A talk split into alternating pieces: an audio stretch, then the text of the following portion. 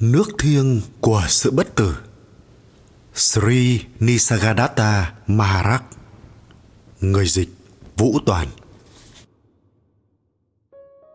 Sri Nisargadatta Maharaj, Ông sinh năm 1897 và được đặt tên là Maruti. Cha mẹ ông sở hữu một mảnh vườn nhỏ trong làng Kadangaon và đây cũng là nơi ông trải qua thời thơ ấu. Năm 1924, tức năm ông 27 tuổi, ông lập gia đình và sau đó làm nghề bán thuốc lá cuốn tay ở Bombay, nơi ông và vợ ông cùng nuôi sống gia đình của mình. Ngay từ thời thơ ấu, ông đã quan tâm đặc biệt đến các vấn đề tâm linh. Những lần đàm đạo cùng thần linh đã làm cho tâm trí thích tìm hiểu của ông thêm sắc bén và khơi dậy ngọn lửa tâm linh trong ông. Năm 34 tuổi, ông gặp tôn sư và ba năm sau ông tự giác ngộ, rồi lấy danh hiệu là Nisargadatta Maharaj. Ông tiếp tục cuộc đời của một người lao động bình thường. Những thuyết giảng của ông được ghi lại trong kiệt tác I am that, ta là cái đó. Có nguồn gốc truyền thống cổ đại của áo nghĩa thư Upanishad. Được xem như một đột phá quan trọng thoát ly khỏi hệ thống triết học hiện đại. Rất nhiều người đi tìm chân lý từ khắp nơi trên thế giới đã đến nghe thông điệp độc nhất vô nhị của Nisargadatta cho đến khi ông viên tịch vào năm 1981. Tác giả Robert Power, người ghi chép lại những cuộc đối thoại của Nisargadatta Maharaj. Robert Power sinh năm 1918 tại Amsterdam, Hòa Lan. Sau khi tốt nghiệp tiến sĩ hóa học, ông theo đuổi sự nghiệp biên tập và viết sách về khoa học. Lúc đầu ở Anh và sau đó ở Mỹ. Công cuộc tìm kiếm tâm linh của Robert Power bắt đầu vào những năm 1960 và khát vọng khám phá chính mình đã đưa ông đến với Zen và một số đạo sư tâm linh, kể cả Krishnamurti. Sự thức tỉnh tâm linh của ông chung với sự phát hiện giáo pháp của Sri Nisargadatta. Robert Power đã viết một số cuốn sách về sự chuyển hóa ý thức con người. Ông sống với vợ tên Gina ở La Jolla, California. Lời nói đầu Thông điệp hùng hồn và minh bạch từ những thuyết giáo cuối cùng của Sri Nisargadatta là Hãy trở lại với cái chúng ta đã là trước khi có cái gọi là sinh ra. Tức sự xuất hiện của một thân xác, rồi chúng ta vội vàng nhận diện mình với nó mà không hề suy nghĩ dù cho thân xác có hư hoại, chúng ta vẫn ở trong trạng thái vĩnh cửu, trạng thái của sự toàn vẹn, trạng thái vô cùng sung túc, cho dù chúng ta không còn sở hữu của cải thế gian trạng thái an lạc và tĩnh lặng, cho dù thế giới ngoài kia có thể đang ngồn ngột cháy. Trạng thái trước khi có sự sinh ra đó đang là hiện tại và luôn luôn là hiện tại. Vì nó có trước cả thời gian, trước cả lúc thời gian, dưới lớp vỏ trở thành xuất hiện như một khái niệm chuyên chế, cai trị cuộc sống của chúng ta và biến chúng ta thành nô lệ. Trạng thái đó chính là thực tại bất biến mà từ đó, mọi thay đổi hình thành. Không gian, thời gian, toàn thể thế giới của kinh nghiệm và tất cả những ảo tưởng được trân trọng khác. Thường xuyên tư duy sâu sắc và luôn luôn lưu giữ trong tâm trí tuệ của Marak chính là uống nước thiêng của thượng đế, vì nó sẽ đưa chúng ta trở về với nguồn gốc ban sơ và trạng thái cực lạc của chính mình hay còn là sự tái phát hiện nguồn gốc của chính mình? Dẫn nhập. Những thuyết giáo trong cuốn sách này là về sự siêu việt, tức là vượt ra ngoài. Và Sri Nisargadatta Maharaj là một chân sư về nghệ thuật siêu việt.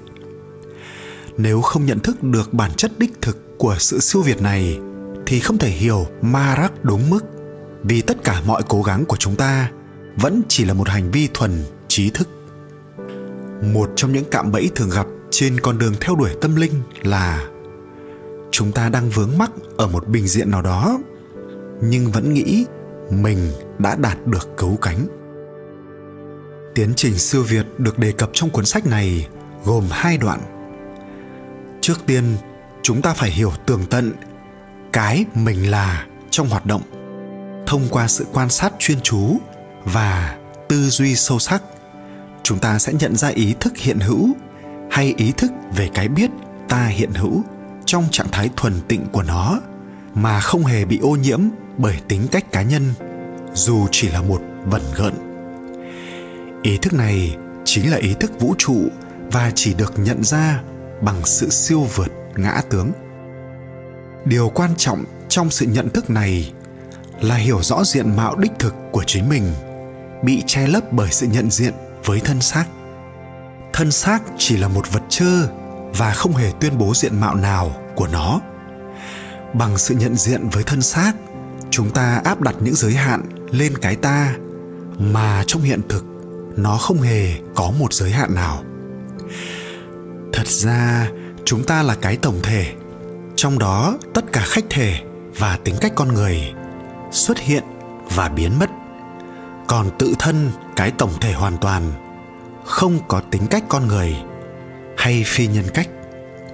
Khi đã dứt khoát từ bỏ sự nhận diện sai lầm với thân xác, bản tánh đích thực của chúng ta tự hiển hiện là vô hình tướng, vô thân, vô tâm. Và tâm chỉ được xem như tiếng ồn bên trong hay một cái khung hư giả, có nghĩa là khái niệm áp đặt lên trạng thái vô tâm, tức ý thức năng động thị hiện. Trong trạng thái này, chúng ta không còn những nhu cầu và do đó không có sự tồn tại của phiền não. Cần phải thấy rõ ràng rằng ý thức hay sự hiện hữu này, tức khả năng tri giác, khiến chúng ta khác với một khối thịt vô hồn, đã bất thần khống chế chúng ta như một kẻ lạ mặt trong đêm tối mà không hề có một nguyên nhân rõ rệt. Vì tự thân nó là vô thường và gián đoạn trong thị hiện, nên hiện hữu luôn luôn tìm cách duy trì sự liên tục của nó trong thời gian bằng cách đeo bám với ý thức về thân xác, với ký ức về các kinh nghiệm khác nhau và những hình ảnh khái niệm tạo thành những liên tưởng của tâm trong thân xác. Giai đoạn thứ hai của tiến trình siêu việt là trong đó ngay cả sự hiện hữu này hay ý thức vũ trụ cũng phải được vượt qua. Hiện hữu trong phương diện biết của nó, vượt ra khỏi chính nó, đưa đến sự giác ngộ rằng khi chúng ta là hiện hữu thì sự hiện hữu đó chỉ là hiện hữu hay sự thị hiện.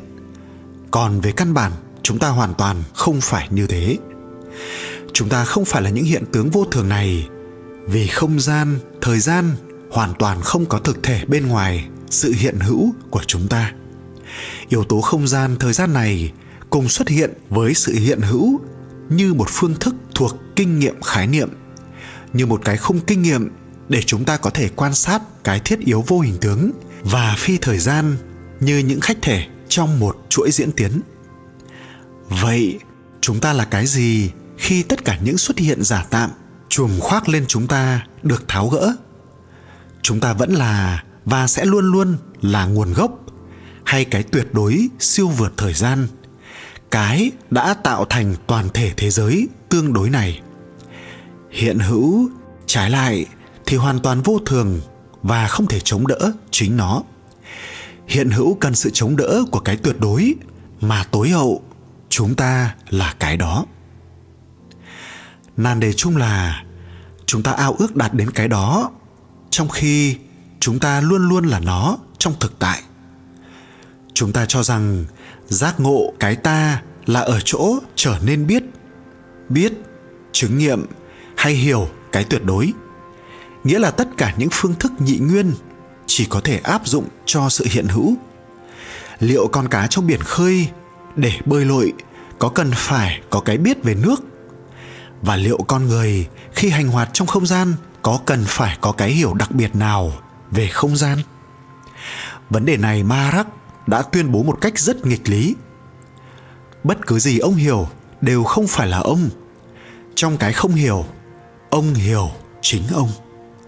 Như thế, tốt nhất là chỉ đơn thuần là và đừng cách tư duy về nó.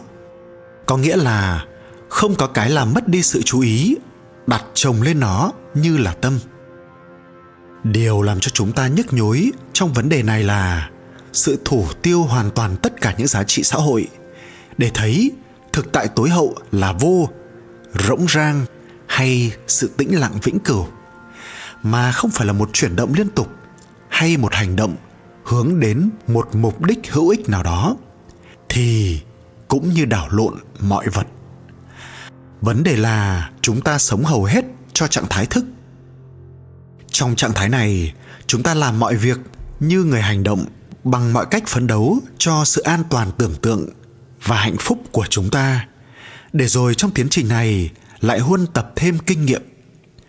Trong khi đó, trạng thái ngủ được cho là một khoảng xen kẽ không cần thiết nếu không phải là một phí phạm thời gian và sự nhắc nhở hãi hùng về cái chết. Nhưng sự thật hoàn toàn ngược lại, trạng thái thức chỉ là thời gian và tất cả những gì là thành phần của hiện hữu chắc chắn sẽ mất đi. Thế thì cuối cùng chúng ta có lợi ích gì? Quan niệm cho rằng mọi vật có sự hữu ích tối hậu của nó cũng giống như cho rằng thời gian là cần thiết trong cái tuyệt đối ở bình diện cao thâm nhất. Cần phải được từ bỏ như một quan niệm sai lầm.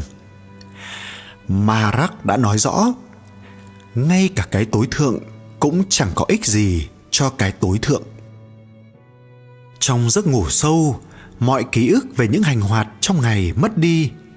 Và lúc đó, chẳng còn phiền trược, chẳng có thời gian để tiêu khiển hay phung phí. Và khi thức giấc, chúng ta chỉ còn ký ức về một trạng thái cực lạc. Nhưng sự thật của vấn đề là, trạng thái thức chỉ là một hình thái chiêm bao khác và cũng chỉ là một thành phần của cái cơ cấu làm cho chúng ta chiêm bao khi ngủ. Tiến trình siêu việt gồm hai giai đoạn ở trên, có thể được minh họa bằng sự so sánh như sau. Khi xem cine, chúng ta bị đánh lừa bởi tính cách thật, biểu hiện của các hình ảnh chuyển động trên màn hình. Nên trong nhất thời quên rằng chúng chỉ là những cái bóng được phóng chiếu từ rất nhiều tấm ảnh bất động. Còn cái thật ra mà chúng ta nhìn chính là màn ảnh trong bối cảnh này, màn ảnh là thực tại duy nhất. Tất cả những gì còn lại chỉ là sự xuất hiện và do đó không thật.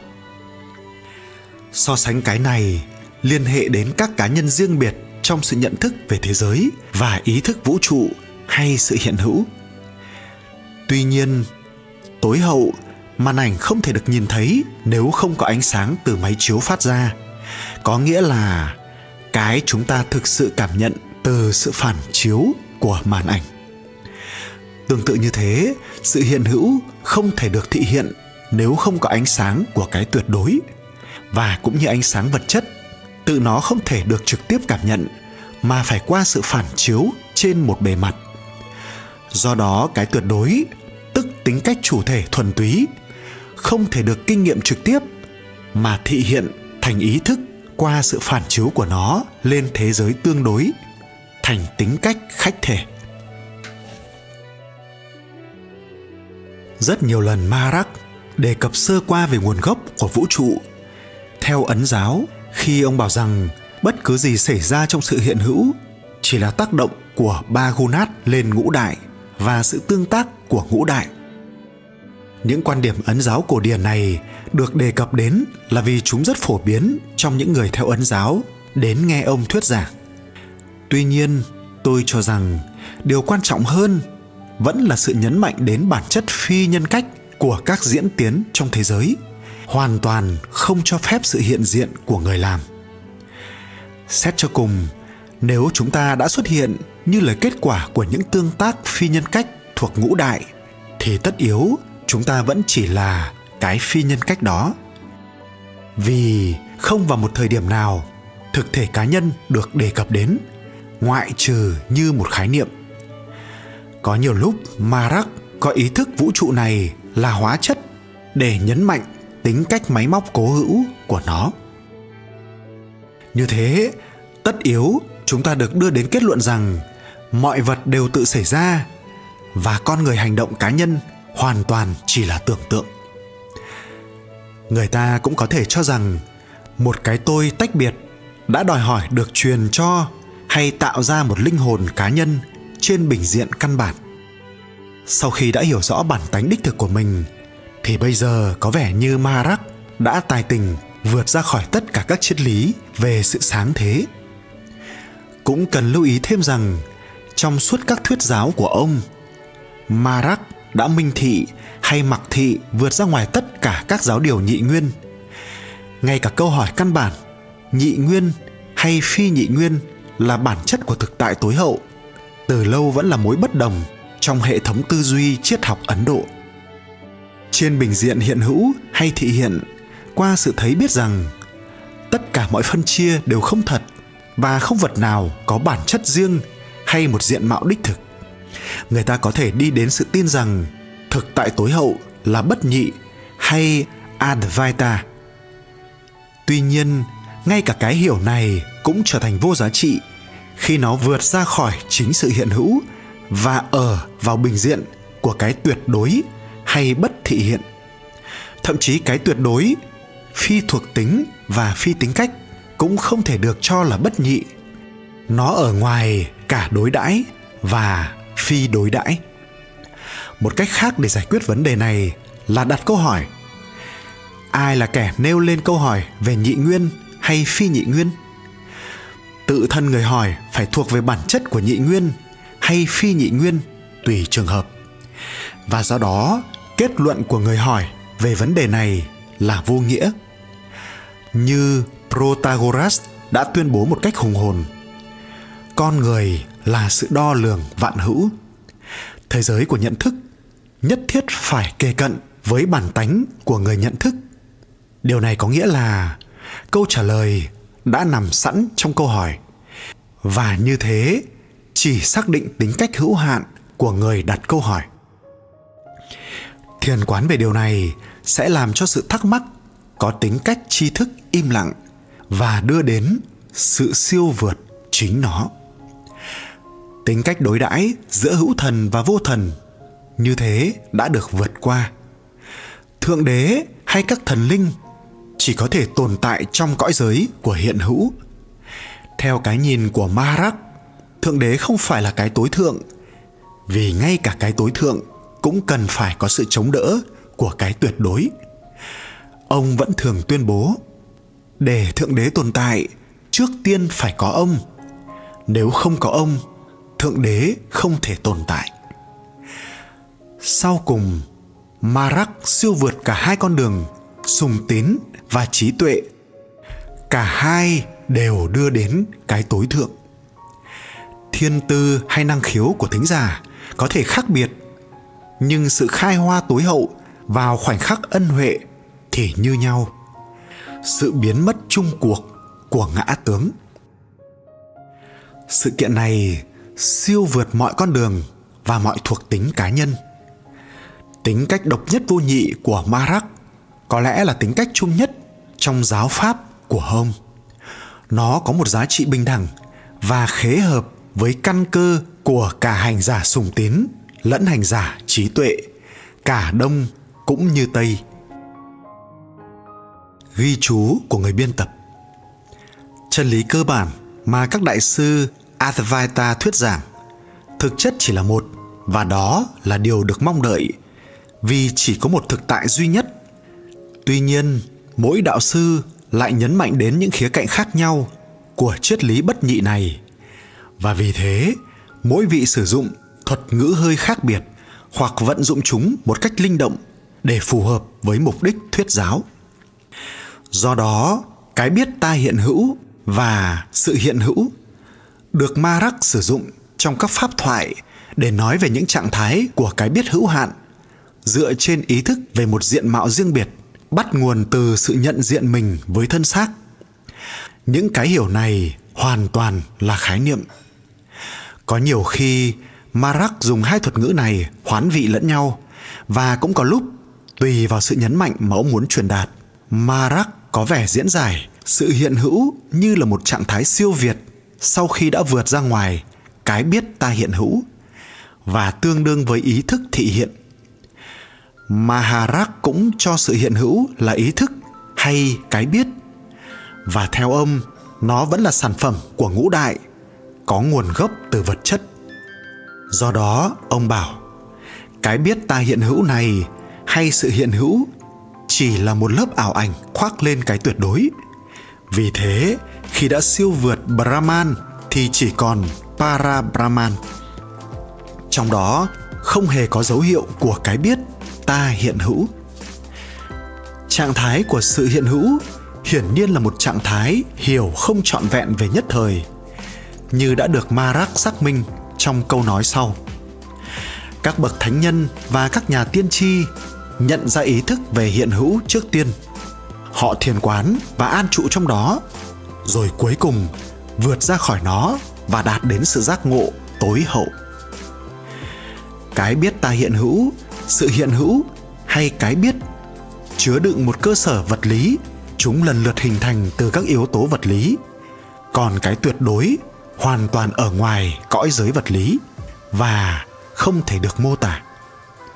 Trong cái tuyệt đối, không có bất cứ phương tiện nào để có thể phát ngôn. Ta là cái gì trong ý nghĩa tuyệt đối? Điều này không thể truyền đạt bằng ngôn từ. Trong tánh biết tối hậu đó, không có ai có ý thức mình đang hiện diện tự thân sự hiện diện không có trong cái tuyệt đối. Mà rắc dạy rằng, khi siêu vượt ý thức cá nhân, thì hành giả nhập vào ý thức vũ trụ thị hiện. Ý thức vũ trụ dựa vào và ở trong cái bất thị hiện hay para brahman cái được mô tả là nguyên lý không hề bị tác động bởi sự hủy diệt của các vũ trụ và phi trạng thái. Ông còn tuyên bố, hãy hiểu rõ rằng ông tức cái tuyệt đối không còn sự nhận diện với thân xác thì viên mãn hoàn hảo và bất sinh trong các thuyết giáo của Marak, ông tức cái tuyệt đối không hề được sinh ra hay đã được sinh ra. Tất cả các tình huống đều là kết quả của những tương tác của ngũ đại. Nguyên lý Parabrahman ở ngoài cả nhị nguyên lẫn phi nhị nguyên vì nó có trước cả không gian và thời gian. Chúng ta chỉ có thể nói về nhị nguyên hay phi nhị nguyên trong phạm trù vật lý, tâm lý. Có nghĩa là trong nội vi ý thức. Cái chúng ta là là cái tuyệt đối hay chủ thể tuyệt đối. Vì lúc đó không còn có bất cứ ai hay bất cứ gì thậm chí không có cả ý thức để kinh nghiệm nó. Cuối cùng cần nêu rõ ở đây là các bậc giác ngộ cũng như các kinh điển truyền thống của trường phái vệ đà. Thường dùng hai thuật ngữ, cái biết ta hiện hữu và sự hiện hữu, hoán vị với para Brahman hay cái tuyệt đối. Và cái tuyệt đối lại được cho là ý thức, viết hoa và được biểu thị một cách chuyên nhất bằng thuật ngữ ta hay nguyên lý ta. Thậm chí ý thức này cũng không là tất cả và sẽ không tồn tại mãi mãi. Hãy tìm hiểu ý thức này đã sinh khởi như thế nào, nguồn gốc của ý thức. Thân xác này là gì? Thân xác này chỉ là một sự kết tập của thực phẩm và nước. Do đó, ông là một cái gì tách biệt với cả thân xác lẫn ý thức? Đạo sư nisargadatta maharak Jivatman là một người nhận diện với thân tâm như một cá nhân tách biệt với thế giới. Atman chỉ là sự hiện hữu hay ý thức, tức thế giới. Nguyên lý tối hậu biết sự hiện hữu này thì không thể được gán cho bất cứ danh xưng nào. Không thể tiếp cận hay điều kiện hóa nguyên lý tối hậu bằng ngôn từ. Đó là trạng thái tối hậu. Đạo sư nisargadatta maharak